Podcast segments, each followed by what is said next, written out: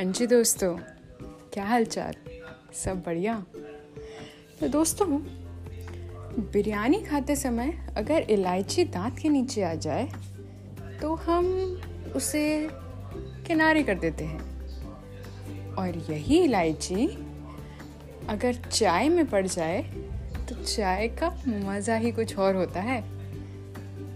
ठीक उसी तरह, आपको अगर कोई पसंद ना करता हो तो बुरा मत मानिएगा, ना ही दिल पे लीजिएगा।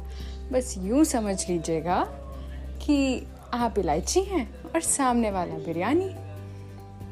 और इतनी बड़ी दुनिया में कहीं ना कहीं चाय इलायची को ढूंढ ही लेगी। बस ऐसे ही ज़िंदगी जीते जाना है। सोच के देखिएगा।